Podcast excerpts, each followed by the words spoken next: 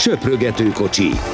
A Közmédia országúti kerékpáros podcastja Székely Dáviddal és Várhegyi Benyáminnal. Sok szeretettel köszöntünk mindenkit a Vuelta pihenő napján, méghozzá ezzel már a második pihenő napján. És hát mondanám, hogy van mit kipihenniük a versenyzőknek, ami csak részben igaz, mert hogy nem kaptunk akkora versenyt, mint amit reméltünk és amire számítottunk szerintem előzetesen, főleg a hétvégétől, főleg a szombati szakasztól. Ezt Benny mindjárt ki is fejti. Viszont azért azt az Anglirút azt egyáltalán csak nézni is fárasztó volt, nem hogy megmászni, tehát minden elismerésem és tiszteletem azoké, akik megtették ráadásul a legjobbak között. Mit gondolsz, miért nem volt szombaton akció? Vagy nem volt annyi akció, mint amit reméltünk, hogy akkor már az utolsó előtti emelkedőn neki mennek? Először is az Angliru szenvedéséről kapcsolatban pont nemrég olvastam egy Hugh Carty interjút, aki megnyerte a szakaszt, és azt találta mondani, hogy neki azt mondták pár éve, mikor megmászta az zonkolánt, hogy ez a legkeményebb hegy, amit megmászhat, oké okay volt, utána megmászott tavaly a Girona Mortirolót, arra azt mondta, hogy az neki olyan, olyan volt, mint egy autópálya, majd tegnap az Angliru azt mondta, hogy ez 6 km, és nem nagyon fáradt el igazából ezen, azt mondta, hogy lehet, hogyha edzésen csinálja, akkor, akkor elfáradna jobban, de így azért neki annyira nem esett nehezére. Még azért a tekintetét, hogyha így most felidézem, hogy hogy nézett ki, Attila kérdezte a adásba valakire, azt lehet, hogy pont róla még, vagy valaki másról még mosolyog, ami az elég erős lenne, ha bárki képes lenne erre, de, de, de hogyha ezt valóban így érzi, ez kellene nagy képű. Igen, és a szombati napra visszatérve viszont én sokkal, sokkal, sokkal durvább versenyzésre számítottam, tehát gyakorlatilag az volt a Vuelta király szakasza.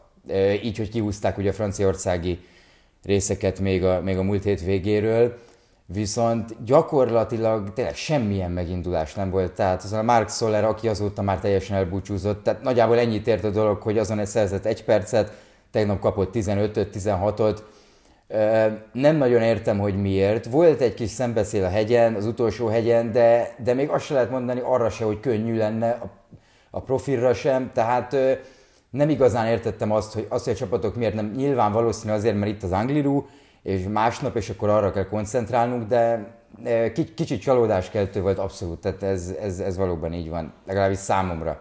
Igen, az biztos, hogy az a tételmondat, hogy nem a szakasz teszi a versenyt, az erre a Vueltára nagyon igaz úgy, hogy azért mindent egybevéve, most megint dörzsölhetjük a tenyerünket, tehát hogyha megnézzük az összetett állását, akkor Richard Carapaz vezet, de nincs akkora előnye, mert nem tudott tegnap sem olyat kialakítani, amire már azt mondhatnánk, hogy ez meggyőző.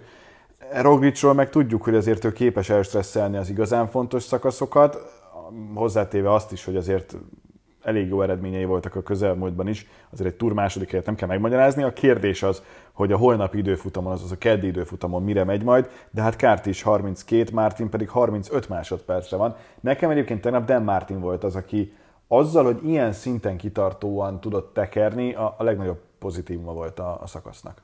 Igen, nagyon jól nézett ki Dan Martin, és ez igazából a verseny egészére elmondható, hogy ő szerintem évek óta nem volt ilyen formában, tehát ott van, az, ott van top 10 közelébe rendszeresen, de, de az, hogy tényleg ő ezt így meg tudja tartani, és így ott tud lenni a legjobbakkal, ez egyébként számomra is meglepetés. Ő mondta egyébként még korábban, hogy, hogy neki a Vuelt az idén az, a, az, amire ő leginkább készül, és ez, és ez meg is látszik. Hát gyakorlatilag ugyanazon a szinten volt, mint Roglic, sőt a végén még picit le is hajrázta Roglicot, tehát előbb be, mint Roglic és Kusz, de, de hogyha nincs ott Kusz egyébként, akkor Rogli sokkal komolyabb gondba lehetett volna. Kusz is nagyon nagy volt tegnap. Tényleg látszott rajta az, hogy annyira, de annyira sokat tudna menni egyedül elől. Tehát ő ezt a szakaszt meg tudta volna nyerni. Volna. Ez, ebbe biztos vagyok, és ez nem, ez nem ez volt az első hegy ezen a Vueltán, ami látszott, hogy, hogy egyszerűen erősebb ezen a téren, mint Roglic, csak egyszerűen ugye csapatutasítás van, és megmondták Kusznak, hogy most nem. Tehát, és lehet, hogy a végén ez mondjuk egy összetett győzelmet jelent a Jumbónak és ebből a szempontból érthető, hogy feláldozott a csapat gyakorlatilag egy szakaszgyőzelmet, vagy jó esélyre egy szakaszgyőzelmet, de, de itt le a kalappal kúsz előtt, hogy amit mondtak neki, azt betartotta és megcsinálta, mert ez az, aminek köszönhetően Roglic most reálisan gondolkodhat a harmadik hetet megelőzen abban, hogy meg is nyeri ezt az egészet. Igen, Roglic jó helyzetben van, még akkor is, hogyha a többiek most nyilván arra építhetnek, hogy, hogy Roglic azért ezen az emelkedőn nem volt azon a szinten, mint a legjobbak, viszont az ő részéről pedig ugye ezt 10 másodperccel megúszta. Tehát holnap van egy időfutam, ami, ami azért majd abszolút mellette szól, még akkor is, hogyha lehet sokat olvasni, hogy Karapaz ugye sokat készült télen időfutam biciklivel, tehát sokat, ugye az Ineosnál ez gyakorlatilag mindenkinek kell egy jó szinten időfutamot mennie, de az, hogy ez megálljon, ez a különbség 10 másodpercben, az, az szerintem nagyjából lehetetlen egy bukás, defekt, hasonlótól eltekintve.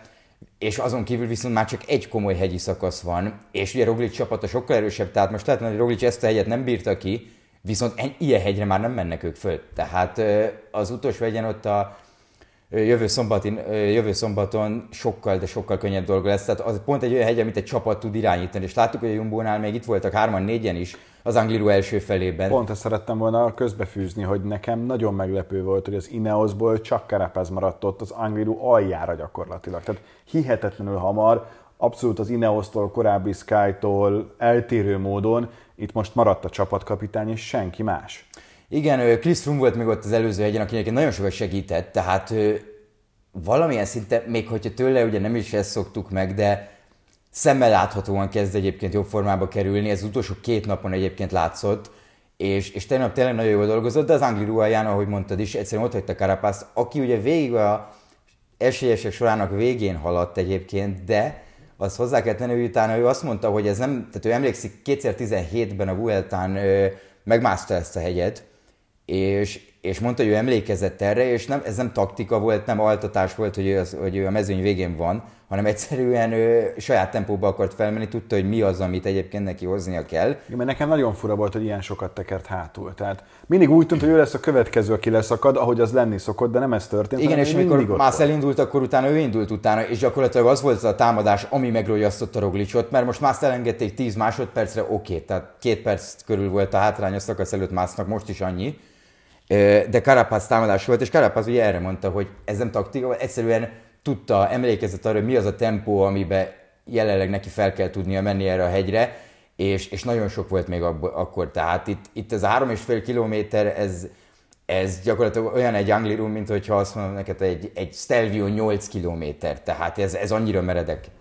Ez egészen hihetetlen volt. És ha már Froome szóba jött, meg a piros trikó, akkor azért szerintem nem menjünk el szó nélkül, amellett az egészen furcsa tüntetés mellett sem, amit pont Froome kezdeményezett a leginkább. Ugye itt az volt a kérdés, hogy a végén, az egyik szakasz végén kiosztottak külön időt akkor is, amikor nem kellett volna, mert hogy nem volt meg a három másodperc, és mégis beírták, és ebből lett aztán utána kiakadás, hogy akkor végül így Roglicra került a piros trikó, de a valóság az inkább az, hogy maradhatott volna, sőt, Karapazon kellett volna maradnia, és aztán utána Froome mondta azt, hogy olyan emberek döntenek az UCI-ban, olyan öltönyös emberek, akiknek nem lenne ez a dolguk, hanem igenis szakembereket kéne oda találni, te ezzel mennyire értesz egyet?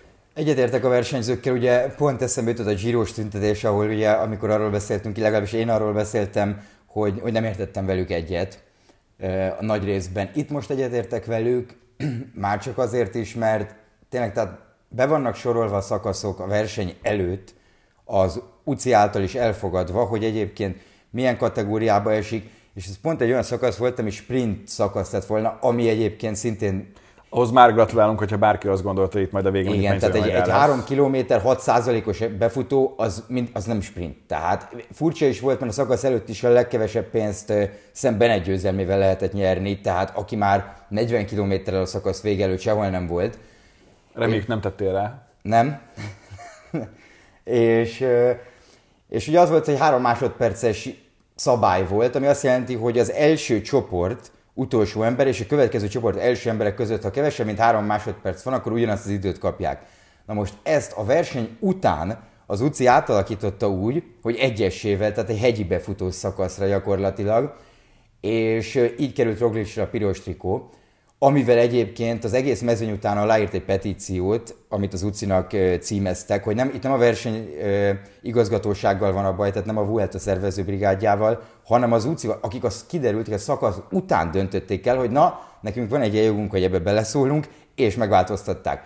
És teljesen más lett volna a versenyzés, a taktika, tehát Hugh Carty például 10 másodpercet kapott ezen a szakaszon, és az IF is tök máshogy versenyzett volna, de mondom, még Roglic is egyetértett ezzel, tehát ezt ilyeneket nem lehet a verseny után kitalálni.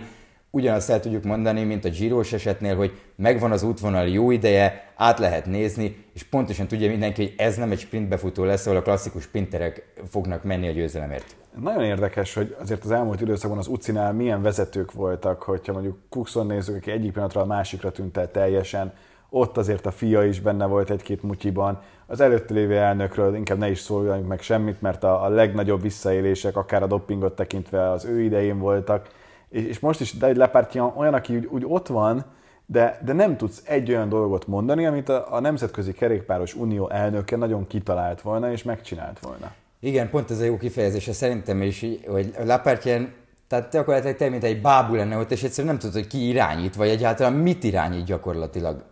És, és ebből a szempontból nekem volt szerencsém olyan ebus fórumon ülni, ahol ő volt az egyik előadó, és vele lehetett beszélgetni, és, és leszámítva azt, hogy terveznek egy olyan kerékpáros világbajnokságot, amit négy évente rendeznek meg, és kvázi ilyen kerékpáros olimpia, hogy akkor minden egyes szakák, tehát nem csak az országúti kerékpár, hanem vele a BMX, vele a pályakerékpár, vele a hegyi kerékpár egyszerre egy helyen rendezné meg a saját versenyét, és az lenne a világbajnokság, mert akkor az micsoda média figyelmet kapna. Szerintem ez egy nagyon jó ötlet de ezen kívül nem volt az, hogy hú, ezt az embert itt most mennyi ideig tudnám nézni, hallgatni, mert ő milyen fantasztikus dolgokat talált ki, vagy, vagy szeretne bevezetni. Jó, biztos könnyű annyit mondani, hogy na ő nem csinált semmit, mint csinálni valamit. Tehát, hogyha én most speciál tudnék 15 nagyon jó dolgot mondani, akkor mondhatnám igazán azt, hogy Lepárt ilyen mennyire alkalmatlan a feladatára, de szerencsére nem az én dolgom. Ettől függetlenül szerintem, ha, ha a vezető ilyen, akkor nem csoda, hogy a döntéshozók között is ilyen emberek vannak. Igen, és főleg az, hogy ugye kívülről, ahogy mondtad is, tényleg jobb, könnyebb kritizálni valakit, de az a helyzet, hogy itt ebben a rövid szezonban, ami egyébként óriási elismerés az UCI-nak, és az összes, összes versenyigazgatóságnak, hogy ezt össze tudták hozni, de nagyon-nagyon sok probléma volt, tehát szokott probléma lenni mindig a versenyzők és az UCI között, de ennyi és ilyen nagy dolgok ráadásul azért, keveset lehet említeni, és, és most ez tényleg itt két hét, két hét alatt volt két olyan, amiről gyakorlatilag utána folyamatosan arról beszélsz, és nem a szakaszról, vagy, a, vagy az adott versenyről. Igen, mert hogy igazából fogod a fejt, hogy úristen, ezt hogyan sikerült összehozni. És akkor még az, hogy van olyan szakasz, aminél nagyon sokat kell várni arra, hogy valakit kizárnak, vagy nem zárnak ki, addig akkor nincs eredményhirdetés, már lehozzák, hogy akkor kinyert, de aztán utána mégsem ezekben is jó lenne egy picivel előre lépni, hogy ezeket sokkal hamarabb el tudják dönteni. Igen, például ugye ezen a napon úgy történt, hogy Karapáz a szakasz után, mikor ugye görgőznek egy kicsikét, még letekernek úgymond, ő volt ott a piros trikósnak a helyén, sőt, már vitték is volna őt oda az, az, az diátadásra, ami és Zuci még mindig tárgyalt a dolgot, és utána kaptam erről is a piros trikót. Ami pedig idő, mondjuk mind a kettejüknek, ennyiben legalább fair a dolog, de hogy ezek az órák, ezek összeadódnak a végére, hogyha sok ilyen pici van, az a hajrára már rendkívül meghatározó lehet. Igen, mondjuk az Ineosnak egyébként lehet, hogy ez jó jött, hogy nem rajtuk van a piros trikó, mert láthatóan nincs meg az a csapatuk, ami kontrollálni tud egy versenyt. Tehát nem úgy nézett volna ki, mint tegnap a Jumbo, ahol Hessing, Kusz, Bennett, Vingegor és még Roglic is ugye ott volt, tehát még négy embere volt Roglicnak az Angliru elején, de utána láttuk, hogy azért ez pont egy olyan hegy volt, amikor a csapat nem, tehát nem nagyon számít. Tehát egy 20%-os meredekségen egy az egyben mész. De Martin, akiről beszéltünk, ugye pont mondta, hogy ez nem is egy verseny az Anglirun, hanem gyakorlatilag egy időfutam. Mert itt mindenki olyan keményen hajtja a pedáját, amennyire tudja, és, és utána megnézett, hogy milyen eredményt értél amikor beértél. De az érdekes, és már előre is beszéltük, mert pont te mondtad, hogy hogy az ilyen meredekségű hegytől azt várná az ember, hogy óriási különbségeket sikerül kialakítani rajtuk vagy, vagy rajta. Itt azonban most tényleg arról volt szó, hogy, hogy ez, ez sosem történik meg. Legutóbb sem történt meg, most sem történt meg, a legjobbak között legalábbis. Igen, ez érdekes, erről olvastam egy statisztikát, és már ugye sejtettem előre is, ez a szakasz azért 109 km hosszú volt, ami az őszintjükön nem hosszú, még akkor is, hogyha, hogyha ebbe 5 hegy volt. 3000, 3500 méter körül volt az a szintkülönbség, amit meg kellett tenniük. A szombaton például ez 5000 méter fölött volt és megnéztem egy statisztikát erről, nyolcszor ment fel eddig a Vuelta mezőnye az Anglirura, és minél rövidebb a szakasz, annál kisebbek a különbségek. Tehát ugye erről nagyon-nagyon sok vita van itt kerékpáros... Ezért akartak a 260 kilométert. Kerékpáros fórumokon, hogy milyen egy jó hegyi szakasz, minél rövidebb, úgy, minél robbanékonyabb, mint például volt ez a tegnapi, vagy pedig minél hosszabb, és mint láttuk a Stelvion is egyébként, percek voltak a legjobbak között. Tehát Kelderman percet kapott, Nibali, Fulszánk több perceket, Almeida is. mert ez egy 200 kilométeres szakasz volt. Tehát egy ilyen szakaszon nem, nem lehet számítani nagy különbségekre, ezért nem is értettem, hogy szombaton miért nem voltak komolyabb akciók, miközben mindenki tudta, hogy itt tényleg másodpercekről lesz szó, mint hogy így is történt. Tehát például 2000-ben 2 perc 45 volt a első és a hetedik között, azért a hetediket emelem ki, mert tegnap is ez a hétfős boly volt együtt, és az egy 200 kilométeres szakasz volt az Angliruvel, és az utolsó két hely ugye, ott is ugyanaz volt. Tehát ez szerintem egyértelműen ennek tudható be. Frissebbek a versenyzők, és ezek kisebbek a különbségek. Kinyeri meg a végén? Ész, ész alapján az ember Roglic mond, Roglicot mondaná, de hát ugyanezt mondtuk a túron is, és Kelderman mondtuk, azt hiszem, legalábbis én biztos a Giro második pihenő napján, így én azt mondom, hogy, hogy Carapaz. Én mondok egy kártit, az vagány bevállalós, még akkor is, hogyha az időfutam után nem tudom, hogy annyira nem az időfutam menő sem. Nem, még, nem, ő, ő Massz is nagyon jó időfutam, vagy jó időfutam menő, meg hát ilyen helyzetben nem nagyon mentek időfutamot, tehát Roglicot is marha jó időfutam menő, és a időfutamon buktál a túr. Tehát sose lehet ezt megmondani, főleg pihenőnap után nem. Az időfutam vége is egy másfél-két kilométeres, ilyen 8-9 százalékos emelkedő, tehát itt holnap is érdekes dolog történhetnek. Na és akkor a másik nagy témánk mára, amire még azért jó néhány percünk maradt, az az új Tour de France, a 2021-es Tour de France útvonala, ami talán kevesebb olyan hegyi szakaszt tartalmaz, mint amiben a legtöbb szurkoló reménykedett. Ugye alapból Kopenhága helyett végül Bröttányból indul az egész, ráadásul még egy héttel korábbra is kellett hozni a rajtot annak érdekében, hogy minden megfelelő legyen, hiszen az olimpiára utána el kell tudni utazni, de szerintem ez egyáltalán nem egy rossz útvonal. Ez több helyről megfogható, ez egy tradicionális útvonal, az biztos. Christian Prudonnak igaza volt abban, hogy kicsit nehezebb bejutni a hegyekig egyébként, hogyha Brötányból indul az ember, mint hogyha Nidzából. És az, Egyik hogy... éjszak, a másik dél, és akkor onnantól kezdve, Igen. hogyha magunk elé tesszük, hogy hol vannak a Pireneusok, meg hol van az Alpok, akkor... És ami értem. a legérdekesebb dolog, amit olvastam, hogy ez a kevés hegyi befutó, három hegyi befutó van.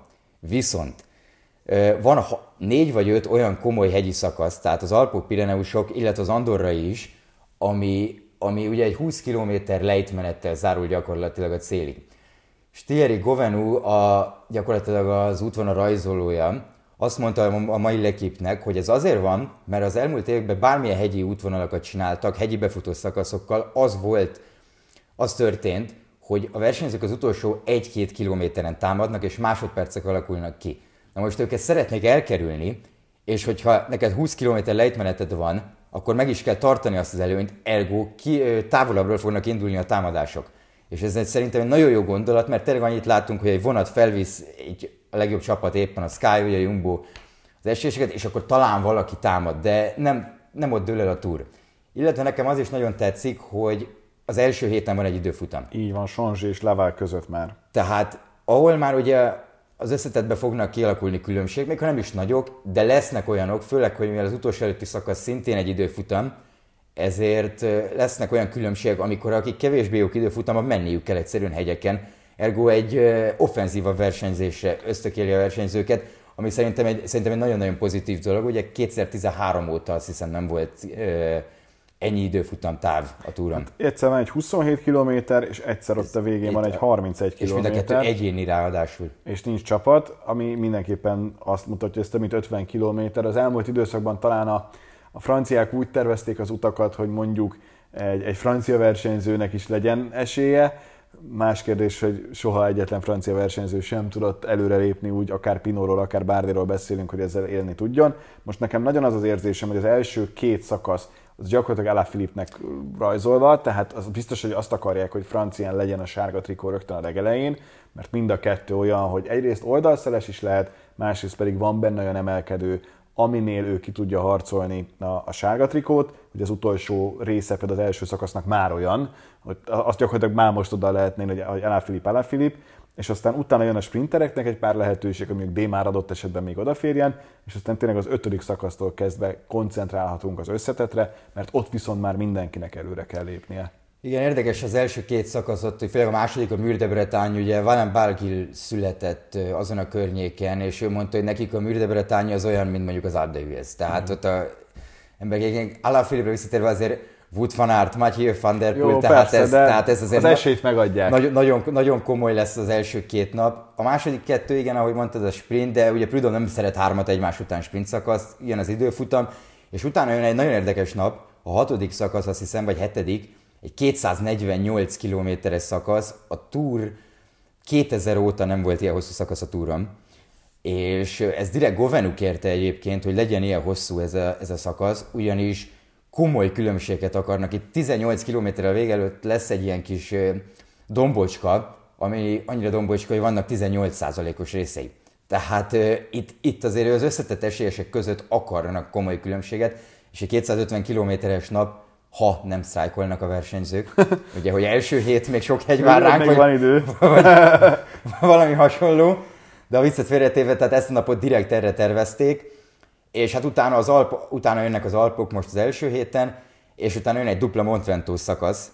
Hát ugye alapból még azért tényleg ez a 248 km, megszámoltak, hogy a második világháború óta mindössze 135 olyan szakasz volt, összesen is, hogy egy évben 20-21, ami ennél hosszabb. Igen, és ezért tudjuk, és hogy milyen 2000, versenyek voltak És régen. 2000 óta nem volt ilyen hosszú, akkor volt egy 254 kilométeres Belfort és Troyes között. Tehát azért ez tényleg egy a túr léptékkel mérve igen komoly etap, úgyhogy már ez önmagában nagyon érdekes lesz, és aztán valóban, ahogy megyünk tovább, azért itt az, hogy hogy egyrészt a Grand Bornan, ami szintén meghatározó, és a, a túr történetében legendás egy, úgyhogy előtt a Kolumbiára mennek fel, ami meg pláne kemény, és aztán utána jön valóban nem sokkal később ez a Mont Ventoux féle duplamászós két különböző irányból, itt az biztos, hogy toppon kell lenni már. Igen, és ugyan Vantúról mennek le utána, tehát ott a befutó, és ö, azt mondtam, tényleg pont Bargil mondta, hogy, hogy az nagyon szokatlan lesz, ott, ott szerintem komoly harc lesz, mert gyakorlatilag ugye van a Mont Ventoux Challenge, szokott lenni, ez Párizs Nizán, sok franciaországi versenyen ez a hegy,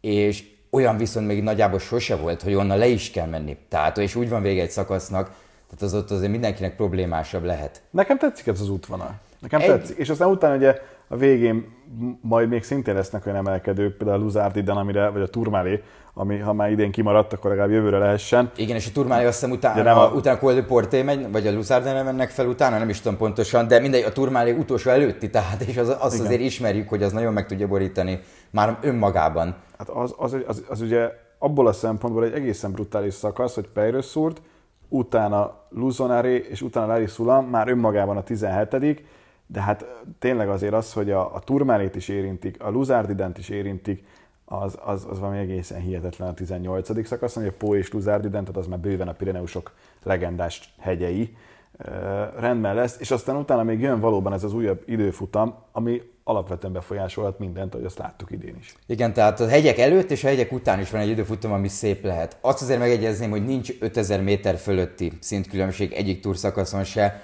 amit, amit én nagyon hiányolok, ez a negatív része, és ezek a hegyi szakaszok pedig gyakorlatilag egyet vagy kettőt kivéve mind 190 km alatt vannak, ami, ami szintén szerintem az a cél velük, hogy, hogy szorosabb legyen az összetett, de az időfutamok miatt egyszerűen muszáj lesz támadni azoknak a versenyzőknek, akik ebbe kevésbé jók. Hát kíváncsian várjuk, nem mondom, hogy holnap lesz, de annyira nincs messze. Igen, egy túrútvonal mindig olyan, hogy novemberben mindenki kielemzi, tehát tökéletesen ki lesz az esélyes, ki fog nyerni, majd utána mindenki elfelejti, és amikor kezdődik a verseny, június utolsó hetében, akkor újra lehet hogy erről ú, ez beszélni. tényleg Hogy... milyen jó lesz. Ez, ez, ez, ez szerintem egy nagyon, nagyon jó kis útvonal, azért ez a, az elszólnál kifejezetten jól értenek. No, ennyi volt mostanra a podcastünk, köszönjük szépen a figyelmet, egy hét múlva újra jelentkezünk, tessék kihasználni az utolsó olyan hetet, amikor igazán komoly profi verseny van még kerékpárban 2020-ban, addigra meg lesz, hogy ki a Vuelta győztese, jól megvitatjuk, hogy mennyire megérdemelten. Sziasztok! Sziasztok!